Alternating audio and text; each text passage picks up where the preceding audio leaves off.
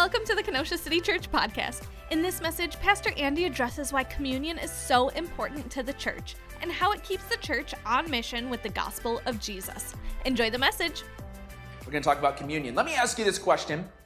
And this question, um, I assume if we just went down the line today, there'd be variations of the same answer, maybe even different answers. Here's the question. And we're going to navigate this question today with communion. You're like, how do these things relate? Hopefully you'll see they relate at the end. Uh, that's my job. If it does, if it doesn't relate, then I bombed. All right. So here we go. I'm going to ask a question about the church. Here it is. Why does the church exist and why do you go? Why does the church exist and why do you attend? Okay. Now, depending on your background, you might answer that differently or you might have different circumstances. Let me give you four test cases. Two of them are my parents. One's me. One's a good friend of mine. My dad was a spiritual mutt. Okay. He went to so many different churches. He was a Baptist, Bible believing, non-denominational Presbyterian. Uh, if you know anything about those backgrounds, they're very different. And so growing up, my dad would always know when we drive by a church, oh, this church believes this or that. This church believes this or that. I thought my dad at first was making all that stuff up. Turns out he had been to all those churches. All right. So that was my dad. All right. My mom, she grew up in a religious setting, went to church every Sunday, had first communion, uh, she was confirmed, uh, went to the Christian school that was connected to it. wasn't in this town. Don't be thinking it's like, okay, what church is that? It's, it was in Iowa. Um, so she grew up religious, thinking that she was good because she did good things. It wasn't until high school that she realized that you can't get to God by doing good things. You only get to Jesus uh, through His grace by placing your faith and trust in what Jesus did, not what we did. If today, this morning, you're feeling pretty good with God because you have a whole list of things that you feel pretty good that you've done, that isn't good enough. There's nothing that we can do that's good enough. Nothing. Jesus is good enough.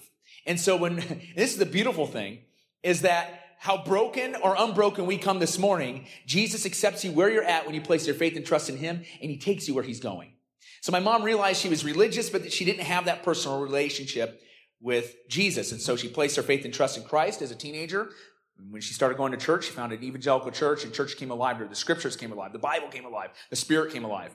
For me, I grew up in a church thinking that everybody that attended a church was a believer. That everybody, you'd think everybody coming in the doors are believers. Well, it turns out not everybody is. Some people are trying to figure out where they're at with God. Other people are skeptical. Other people were dragged here by their friend. Um, and so we see that here too. But I, I had the understanding that uh, church is just for believers and we're all believers. And it wasn't until this church planted another church that I realized that reached people reach people.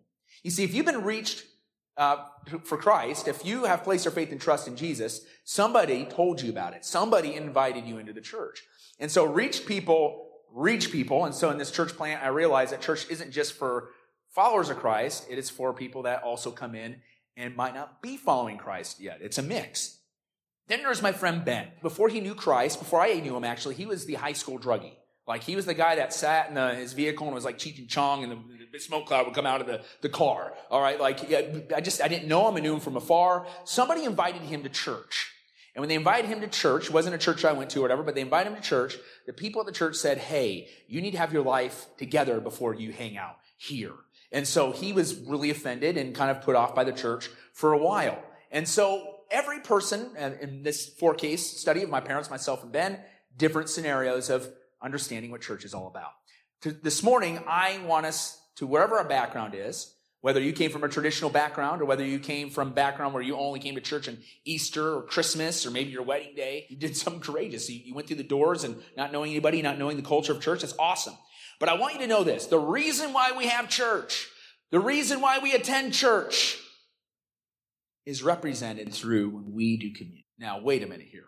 You mean to tell me that church is all about bread and a cup? We'll get into that in a second. It's not about the bread. It's not about the cup. But what we do when we go to the communion table is we are affirming that church is about Jesus. That church is about the message and gospel of Jesus. And everything else comes from that. So we see communion first instituted in Luke chapter 22. It's the Last Supper. You may have seen the painting. Jesus stepped into history to come to this earth, fully God, fully man, to be the physical, visible sight of God in humanity, broken humanity. To be the perfect sacrifice for us. We who could not save ourselves from the sin in our life, Jesus accomplished what we could not accomplish. So Jesus, in his uh, lower 30s, was going to be crucified, was going to be broken for us. Jesus in his lower 30s, his disciples were teenagers with the exception of Peter. He was in his lower 20s. So you may have heard this joke before. Jesus was actually the first youth pastor. He had one adult sponsor and one really, really bad kid named Judas. All right. So, um, you know, they were young. It was a, it was a young movement. And so Jesus went to the cross and he died for us. But before that, he was going to demonstrate through communion what was about to happen. And so Jesus leads his disciples up to a, to the Passover meal, the Last Supper. The Passover meal was celebrated by Jewish people commemorating their freedom from the captivity from Egypt in, in previous generations. Uh, the Passover occurred when the enslaved uh, Israelites, uh, the enslaved Israelites took a lamb, ate it, slaughtered it, put the blood above its doorpost, and that evening, when the angel death came through, it passed over their homes, and the blood of the lamb was over their doorpost. You can see the picture here. Jesus shed his blood. When Jesus, when we place our faith and trust in Jesus, the blood covers us. You get that? And so this picture of uh, the Passover was an ultimate picture of what was going to happen in Christ. Israelites didn't know that at the time, but because of the obedience of the Israelites putting the blood of the post, the angel of death would pass by them, but he did not pass by the unbelieving Egyptians. Now this seems cruel, but this is ultimately how Israel was uh, led, set free. They were set free through this judgment of God on Egypt. And so each year, the Israelites would celebrate uh, their freedom from captivity by celebrating and eating a Passover meal. And that's where we see Jesus and the disciples. But here is the crazy things the disciples are going to see here. They are seeing Jesus institute this meal and they're going to realize that Jesus is equating himself as a sacrifice. He's equating himself. He's, he's inserting himself into this meal. In fact, Paul said this previously in 1 Corinthians 5 7. For Christ, our Passover lamb, has been sacrificed. So Jesus begins to go through the Passover meal, and the disciples, they are stunned that Jesus began to equate the bread and the cup to his body and his blood. Now, let, let's just say this here for a second. This bread, which we'll use for communion uh, or represent communion today. This is not the body of Christ. I bought this at festival, and this uh, cup here I just poured out this morning from a container. All right. So this is not the body and blood of Christ. Uh, this is communion. When we eat the bread and we drink of the cup, is a picture. It's a symbol to remember what Jesus did for us. The greatest act of love in history was that he sacrificed himself for us, and it's pictured through the bread and the cup. Now, why would we do a bread and the cup? Well, this is, comes from Semitic culture. Israel, the Middle East. If you ever travel there in Israel and the Middle East, they are, they go to painstaking efforts to represent a truth with something very physical and visible. And so today in a, in American culture where this doesn't necessarily translate, it seems odd. And when we forget the meaning of what this represents, we can begin to think of it as magical or mystical and thinking, okay, I'm going to take the body and blood of Christ and somehow I'm going to be better now. No, it's just bread and it's just the cup. It's the meaning behind it that is so important. And when we forget it, we forget why we meet together as a church, why the church exists, and why we're saved to begin with. So we see this in First Corinthians 11, 25 through 26. Do this, that is communion, as often as you drink it in remembrance of me. For as often as you eat this bread and drink the cup, you proclaim the Lord's death until he comes. When we as a church together do communion, we are proclaiming that Jesus has come, that he's died, he's resurrected, that Jesus is the way, that Jesus is the purpose of why we even meet together. You see, we're not here together to sing songs and talk about a spiritual guru who went on a cross and is laying in the ground. We're here today to worship a living and active God who died on the cross but rose from the dead and today gives us the Holy Spirit to do what we're incapable of doing ourselves. So communion is this bold picture of remembrance when God came to be among us. That Jesus would die for the sins of the world to be that substitutionary atonement. That in everyday language means simply just to take our place. To take our place. So therefore, communion reminds us what brings our church together. Jesus. The church isn't about me. It's not about you. It's about Jesus. And it's about what he's about not necessarily what we're about. So a proper view of the church will influence how we relate to one another as God's church. In fact, here's the main point this morning. Healthy relationships begin vertical and spread horizontal. Healthy relationships begin vertical and spread horizontal. When you enter this church, again, you're not entering my church or your church. We're entering Christ's church. This is Jesus' church. And Jesus said that, and he said, and he promised, he told this to Peter, I will build my church, and the gates of hell will not prevail against the church. There is no plan B, there's only plan A. It's his church that is universally made up of all believers of all time and is made manifest by local churches today. That's a mixture of those that have said yes to Jesus and those that are figuring it out still or maybe even skeptical. The church is called a family. It's called a bride. This, this picture of the bride is, is just think of a husband or wife and their love for each other. Christ calls the church his bride and that he would lay his own life down for it. The church is called a harvest. The church is not supposed to be something that is to be stagnant, but there's always a harvest in every season. And, and, and the scripture talks about how the harvest is plentiful, but the workers are few. But listen, the workers won't be few if we remember why we come here to begin with. It's the death and resurrection of Jesus, that the reached reach, and the church functions properly we remember why we're here to begin with. Paul says this to the church in Thessalonica. He wrote to Corinth. He also wrote to a church in modern day Greece. This is what he said. Just as we've been approved by God and trusted with the gospel, so we speak, not to please men or humanity, but to please God who tests our hearts. The ultimate goal of the church is ultimately not to make us all feel good and sing kumbaya and say, man, that felt good today. Listen, we're not here also to blow people up either. We're here to praise Jesus. And in that we realize what our true identity lies in. It lies in the death and resurrection of Jesus. We realize that our life is not not just our circumstances. It's not just the gossip. It's not just the drama. It's not just our jobs. It's not just the whatever. It's Jesus. And when it's Jesus, listen, when it's vertical, the horizontal gets better. And as we reach, we will grow. But listen, church growth is not the ends of the means. That's misguided. The end is to praise Jesus, to affirm Jesus, and to reach people for Jesus. And the results will follow. Jim Cymbala of the Brooklyn Tabernacle says it best. I think the reason why uh, the church sometimes is, is stunted in what it's supposed to do is because we get comfortable. We get comfortable in what we know about Jesus. We get comfortable knowing about the gospel. We get comfortable that there may be people to our right or our left that don't, that don't know a thing about Christ, and we can sit with them for a decade and not mention anything about Christ. And Jim Cymbala puts it this way. He says, imagine a basketball court with hoops five feet off the ground. So remember like fifth grade, you know, the adjustable uh, basketball hoops, all right? Five feet off the ground, the free throw line is three feet away. And you've just made 884 baskets in a row. You're feeling pretty good about yourself till someone comes by and they question you. And it's like, what is a middle-aged man like me, right? What, is someone, what is someone like me doing playing basketball five feet tall without my son three feet away and being, hey, I'm really excited. I've just shot 884 baskets in a row. He's going to say, hey, what are you playing? What are you doing? It's like, I'm playing basketball. And the person would respond, they say, no, you're not.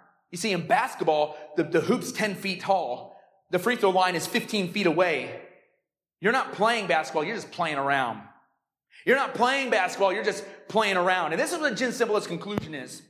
If we desire the hand of God, that is his power to return to the church, we can't be playing around. He says this, we should focus less on personalities and the abilities of the gifting of people. Listen, that, that is huge.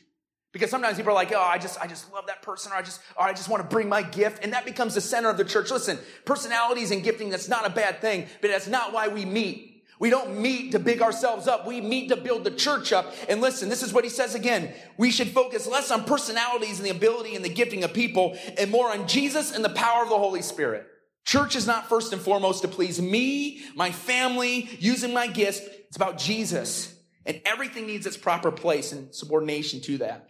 Healthy relationships begin vertical and spread horizontal. The opposite is when we have unhealthy horizontal relationships, and that's what we live for, it will knock out the intimacy in the vertical. When we get that backwards, it's, it gets us all sideways. Communion reminds us the priority of our gathering as a church. If the gospel is not center of everything that we do, if it's not the center of everything that we do, why we gather, we are gathering all wrong. Church is first and foremost all about Jesus. Church is not about the primarily earthly relationships. Those are important, but they need to flow out of our vertical relationship. You will be a better friend. You'll be a better wife. You'll be a better husband. You'll be a better father. You'll be a better mother if your vertical is healthy. So to foster the right relationships in church, we need to look at these three things. The first one I want to look at is agreement in who Jesus is. This is important. Why do you go to church? Well, we need to agree on who Jesus is. 1 Corinthians chapter 10 verse 14. This is Paul speaking to the church. A church that, by the way, thought they had it all together. They thought they knew everything. He said this church is lacking in no gifts, which means they're pretty talented. This is what he says. Therefore, my beloved, flee from idolatry. I speak as a sensible people. Judge for yourself what I say. So we need to be in agreement of who God is, who Jesus is in our life. And so in order to do that, we have to identify and we have to flee from all idols in our life. Now, Paul's time, uh, in Paul's time when he was speaking to the church of Corinth, uh, they were worshiping the idol of Aphrodite, the goddess of love. And so, even though the temple had fallen into ruins, a, a, whole line of wine shops had opened up. Why wine shops? This is why. There'd be called, there'd be temple prostitutes in there. They'd have their thing. They'd drink wine, get drunk, and they'd open themselves up to this deity. It's pretty, it's full of debauchery. It's sick. So drunkenness and sexual activity uh, was huge amongst idolatry in their time. So it makes it makes us make us blush, right? And that's what he was dealing with in the church. Is that you have to flee from idols. Now today, we aren't going to like these stones of Aphrodite or Zeus or whomever. Uh, I don't think we're tempted to worship that. I don't, maybe you are. I don't know. I, I, I don't see how anybody could, but whatever. But these stone statues, right? We're probably not going to be tempted in doing that. However, the idolatry that we are going to be tempted with, and perhaps even tempted with right now, is the condition of our heart. The things, whether they're good or whether they're bad, lifting those things up, having affections and love for those things that eclipse our love and affections of God. So think of good things your family, your kids. Uh, think of your girlfriend or your boyfriend, school, success, your job, sports. These things that in themselves are not bad, they very well could be idols. They could be eclipsing your love for God, for Jesus. So we have to identify and we have to flee from these idols. And that word flee in the original is like what you would see a refugee fleeing from a war torn land. When you say yes to idols, you are at war with your heart. You know, Pastor Will placed his faith and trust in Christ. Um, he was a visitor here, he was a guest, and went to Wendy's with him, and he gave his life to Christ right in Wendy's. It was awesome. And he went to school, and now he's now he's part of our, our team. Within the first year of him uh, placing his faith in Christ, he just he was all in. All right, like he's just there's anything wrong, I'm just going to rid it. And so somehow we got on the subject of idols and we were around the um, idolatry or whatever. I think he brought it up. But uh, we were around a, a, campfire in my backyard. And he, he left and came back with a Cubs jersey and an Xbox. And he says, These are my idols in my life. And I said, Oh? And then he began to hold the jersey and the Xbox over the fire. I'm like, Will, what are you doing? He's like, I have to get rid of these. I have to burn them right now. And I was like, no, no, no, no, wait, wait. You, you don't have to burn them. It's called, re- it's called priorities. And I'm not saying that we, by the way, this is the coolest thing. The Xbox wasn't even his. It was his friend's. So later on, his friend is running. He's like, what are you doing? That's my Xbox. He's like, I play it too much. So I love new believers. They're just all in. All right. So we're not going to have a burn pit in our parking lot and say, let's just go burn all the things that we love more in Christ. And what I'm asking us is to search our hearts, identify it, and rid what is wrong and what is not wrong, like family, your wife, and your kids. Put that in position of your love for Christ. Because guess what? You're going to love the things that you love even better and in, pro- in a proper way when you love the vertical relationship of Christ even more. We must flee from idolatry. Church, we can make so many good things, and even in the church, we can make God things God. Think about that. We can make God things God. We can worship the worship. We can worship the translation of scripture that we have. We can worship the building. We can worship, you, you name it. You can worship it. And we're not to worship those things. That is the how. We're going to worship the why. That is Jesus, right? We're going to worship Jesus. Paul says this in verse 15, speak, I speak as a sensible people. Judge for yourself what I say. So what he's basically saying here to the church of Corinth is, hey, you're sensible people. I want you to choose this day. Do you believe what I am saying? Do you need to flee from idols in your life? Do you believe that the word of God is being presented to you? We have to choose this day. Are we going to rid our hearts of things that we love more than God? Are we going to put them in the proper position? We believe in the word of God. We believe that he, the, Holy Spirit breathed out his word perfectly through scripture and it guides us and directs us through every area of our life.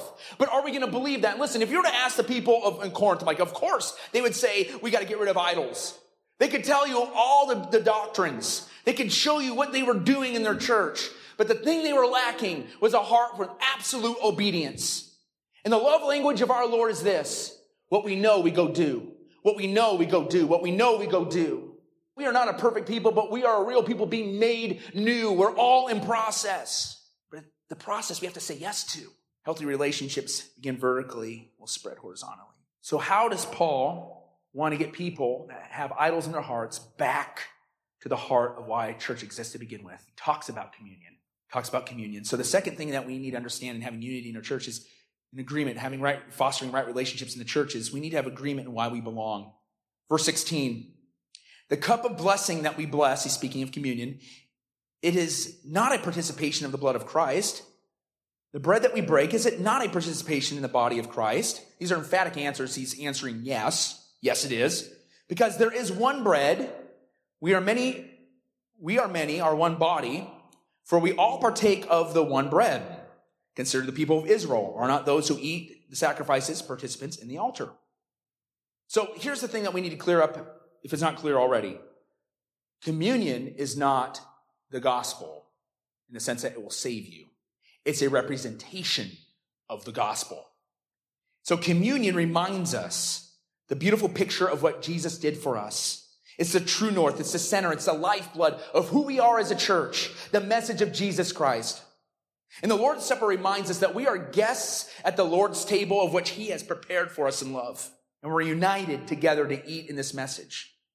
And it's a tragedy that so many churches and myself even included, when I've gone before the Lord's table and I've taken communion, it's just become routine or be, I've lost the meaning. It becomes odd or, or you may have come from a tradition where this becomes a very means of salvation. If I want to get to heaven, I better do communion. Listen, you won't get to heaven by taking communion. You only get to heaven by placing your faith and trust in what communion represents, and that's Jesus. So we see here, Paul wants to bring them back to why they exist as a church. He says this, the cup of blessing that we bless is not a participate is this not a participation in the blood of Christ? What he's saying is this, this word blessed. it's where we get the English word eulogy. Now, when do you usually hear the word eulogy? Funerals, right? And so typically at funerals, no matter how good the person was or how hated the person was, somebody will go up there, they'll read the obituary, and then they'll say at least a few moments of really good things about that person. I can't think of one funeral I've been at where someone just trashes the person that died. That would just be tacky, right? Right? They're, they're made in the image of God. Someone should you know, speak well of. That's what eulogy means, to speak well of somebody. So Paul is saying, communion, you will eulogize Christ. But make no mistake, when we go before communion, it is not a funeral. Yes, Jesus died on the cross. But unlike any other human being that dies and they stay in the grave and they're eulogized and we hope to see them again, right? Jesus Christ rose from the dead three days later. So this eulogy, this blessing, this praise that yes, Jesus has risen from the dead, right? Yes, Jesus has died for our sins. Listen, this is not a funeral. This is a resurrection. This is life. And so we don't go before uh, we don't go before communion and act like it's a funeral and act all somber. It's grieving at maybe our sin that might be in our life, getting right before God, and then having a celebration that rivals the NBA finals when it's game seven, the score is tied, and the winning team, or the team that's about to win, puts in the last basket, and it's a buzzer beater. Or it's when the Chicago, uh, it's when the Chicago Bears actually win a Super Bowl and Chicago goes crazy, right? Or the Green Bay Packers when they win their 30th Super Bowl, whatever they're on, they go crazy. Or it's like when the Chicago Cubs, when they finally won the World Series, you know what happened? I've played this video before. You could hear it from the The whole city was going, Go Cubs, go. Go Cubs, go. They were singing the hymn of the Cubs, and you could hear it resonate in celebration. Fireworks going crazy. Listen, communion should rival that because we are not mourning someone who's died, but celebrating he who is alive. So communion is the occasion where we speak of the death and resurrection. The bread that we break, Paul says, is not a, is this not a participation in the body of Christ? Because there is one bread. We who are many are one, for we all partake of one bread. Now, this is interesting. That word participation is where we actually get the word communion. It's sharing together. The word is sharing together. So this is important. You just can't take communion at home like, you know what? I'm just going to have communion every day. This is awesome. So I'm going to go home. I'm going to have communion. Then I'm going to have my meal. So I'm going to a loaf of bread and, you know, pop it in and just get some, uh, you know, grape juice is going to be great, you know, right? And the thing is, no, no, no, no. You can praise God, I'm sure, in that. But listen, the beauty of communion is that it starts vertical, but horizontally, we affirm this together. We share in this truth together. And when the church shares in this value, watch out the city's about to change. They're going to see a unified message that it's not about us. It's about this person named Jesus. How could he who was on this earth 2,000 years ago change lives? I want to know more about this. Tell me about it. That's the beauty of communion. It presupposes and actually requires that we're of one mind. Or if you say, ah, I'm a skeptic, I don't really believe yet, we say without judgment, don't take communion. We're cool with that. Like, we're happy that you're not taking it if you don't believe. Because we don't, because you're saying that you do believe by taking communion. It doesn't save you, don't get me wrong, okay? But you're, you're saying, hey, I, I believe this. But if you don't really believe it, that's not real. We're for authenticity, right? So there's no judgment. It's so important that our vertical relationships, our, our vertical relationship with God is, is priority and first because horizontal relationships will let you down. I can't tell you oftentimes, even here, just hearing different stories, whether people have been baptized or they've placed their faith and trust in Christ or even just attending church, they've, they've said, you know, I've had, I've heard people where family disown them or they get in fights or they don't really understand it. And that's thankfully not everybody's story, but it's a lot of people's stories here. And, and it's not required, but sometimes it happens. And I want to tell you, if that is your story, never, ever, ever give up praying and loving your family. If they're showing hostility to you, you show them love. You pursue them and you love them right into the kingdom. Nobody, I have never seen anybody judged in the kingdom of God. I've seen them loved into the kingdom of God. And so if that is your family today, pray for them, love them, no matter what, show the spirit of Christ. But that can only happen. You can only persevere through that if your vertical is supreme with the horizontal. Because again, it's not that the horizontal is not important. In fact, it's very important. And so if you want to love and cherish your friendship and family all the more, it needs to be vertical first. It needs to be vertical first. When life gets sideways, communion is a gift of God to reunify, to refocus his church, to remind us it is all about him. Third thing this morning is commitment. We need to have a commitment in having the right heart and right expectation in church. So when you come into the room with expectation that God's going to do something, you're able to, you're able to celebrate faster, quicker, and better. So we need to have expectation. You see, here's the thing. The church of Corinth didn't have any expectation any longer. Their expectation was, is that, look at me. Did you see me? Oh, and about me. And they're fighting over who is more gifted. They're fighting over who, what leader they like the best. And so Paul says this previously. He's like, hey, thanks for keeping what I handed down to you. What he was saying was basically was, hey, I can commend you that you actually do, still do communion, but check this out. But in the following directives, this is verse, uh, chapter 11, verse 17. In the following directives, I have no praise for you, for your meetings do more harm than good. Ouch. I mean, that'd be like if Paul was writing a letter to a church today and saying, Hey, I really want to commend you. You're, you're still meeting on, on, on Sunday morning. You're still meeting once a week, but everything you're doing, I can't commend you on. It's wrong. And that's precisely what was happening with their meetings and specifically communion. In fact, we see here that one of the big things that was first, I would say one of the biggest things that they were struggling with was disunity, divisions. In fact, in the first chapter of Corinthians, we, First Corinthians, we noticed that there were factions. We had some people saying they're for this guy named Apollos, and one for Paul, and one for Peter, and, and I'm sure other factions. And people were dividing uh, like tribes. And when there's division, it will lead to drunkenness.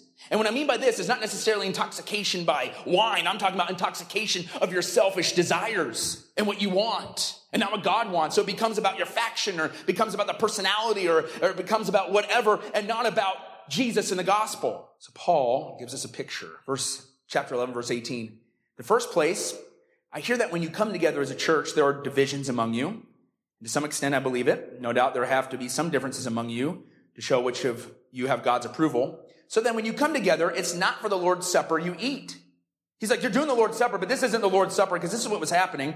For when you're eating, some of you go ahead with your own private suppers. As a result, one person remains hungry and the other gets drunk. Don't you have homes to eat and drink in? Or do you despise the church of God by humiliating those who have nothing? What shall I say to you? Shall I praise you? Certainly not in this matter. Ouch. So again, let's break this down. You had the divisions, and the divisions led to the drunkenness. And in this case, it actually was drunkenness, but like, it, but preceding the, drunkenness that we see in communion, they were drunk on their own preference. They were drunk on their own factions. They were drunk on their own perspective. And so you had these different factions, and the factions were playing out in communion. Communion can't happen if you're not set on being unified that this, the gospel, is what it's all about. And so what you had happening here is especially in the early church, you had communion where you take the bread and the cup, and then you'd have this agape feast. It was this big meal. In fact, all through the early church, food was a big deal in the church, and it still is as far as I'm concerned. Think of many of your uh, most significant conversations, it was probably over a meal, right? Right before you got engaged, you probably went on a meal, right? Like just think of all the significant moments over a meal or a meal preceded that or came after. And so what was happening is that this in crowd in the church of Corinth, this in crowd, and they were a well-to-do crowd, uh, they were just only focused on themselves. And so when communion day came, this is what happened. I'm not breaking this loaf for you. I'm taking the whole loaf. Mine. Oh, and this? Yeah. Um, hey, you got another one? Uh, hey, hey, give me three rounds just for me, right? And so they're drunk at communion. They get to the agape feast where they're supposed to share their food. They're like, hey, you aren't invited to our table. This is a private dinner party. But we're poor and we have nothing. We're not, it doesn't matter. And listen, church, that's precisely what happens when it doesn't become, when it's not about Jesus anymore, when it's not about Jesus' gospel, it will inevitably become about self and about factions and about what people want. And it's going to be one to the exclusion of the other. I'm going to tell you this right now. It's about the gospel. It's about the gospel of Jesus Christ. And listen, no matter how people react around you, you have the personal responsibility for your heart. And your heart is simply as this. In church, every church in the world has messed up because it has messy people and we're messy people. I'm a messy person. You're a messy person, right? But messy people move forward when they look at the perfect vertically and say, I understand why we have a church. I understand whose church this is. And I understand the mission. When you have laser sharp focus and aren't wavering in that, God's going to take you places. Well, when we impact God's word, we don't want to just be somebody who knows the word. We want to know the person of Jesus Christ. And you can't know Jesus just by knowing things about him. You need to know him personally. Do you have a relationship with Almighty God? Do you have a relationship with Jesus Christ? You see, he created you to have a relationship with him. Did you know that? He you were wonderfully and fearfully made in your mother's womb. You were created to know God. The problem is we've sinned. We've done something wrong in our past, in our present, and undoubtedly in our future. And that sin separates us from Almighty God. You see, God requires perfection in heaven, and not one of us, including you, including myself, we're not perfect. And so sin separates us from Almighty God. And what people try to do is they try to get to God by religion. They try to get to God by doing good works or to prove themselves. But none of these things will get us to God. In fact, our righteousness is but filthy rags, is what Scripture says. And so it requires a miraculous, uh, a, a, miraculous happening. And that miraculous happening is this it's not ourselves, it's what Jesus Christ did for us on the cross. You see, God came 2,000 years ago as the God man, Jesus Christ, to stand in our place, to take the punishment of our sin, to take on God's wrath. Jesus died on the cross to save you from your sins. He stood in your place, and God saw your sin upon Christ. And Jesus died on the cross. The wrath of God came upon Christ. And on the cross, he said, It is finished. Jesus Christ died for you. But because he's a perfect, sinless sacrifice, he didn't stay dead. Three days later, he rose from the dead. And his resurrection demands now our response. And the question is this Have you placed your full faith in Jesus Christ? Upon Jesus Christ, what he did for you. The Bible says this that if you confess with your mouth that Jesus is Lord and believe in your heart that Christ was risen from the dead, you will be saved. All those who cry out in the name of the Lord will be saved. For God so loved the world that he gave his one and only Son, that whosoever believes in him shall not perish, that means die spiritually, but have everlasting life.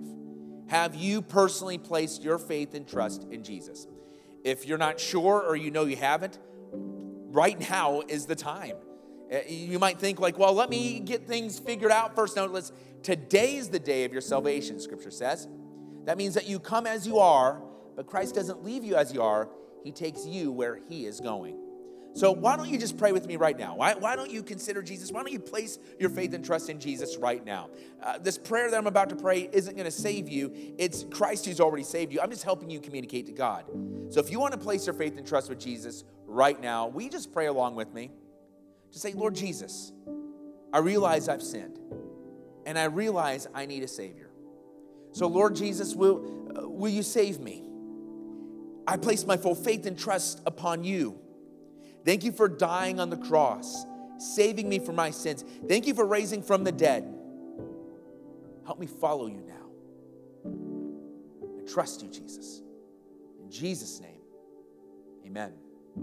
If you have placed your faith and trust in Jesus right now, the Bible says you have become a son or daughter of the King. You have been forgiven of your sins.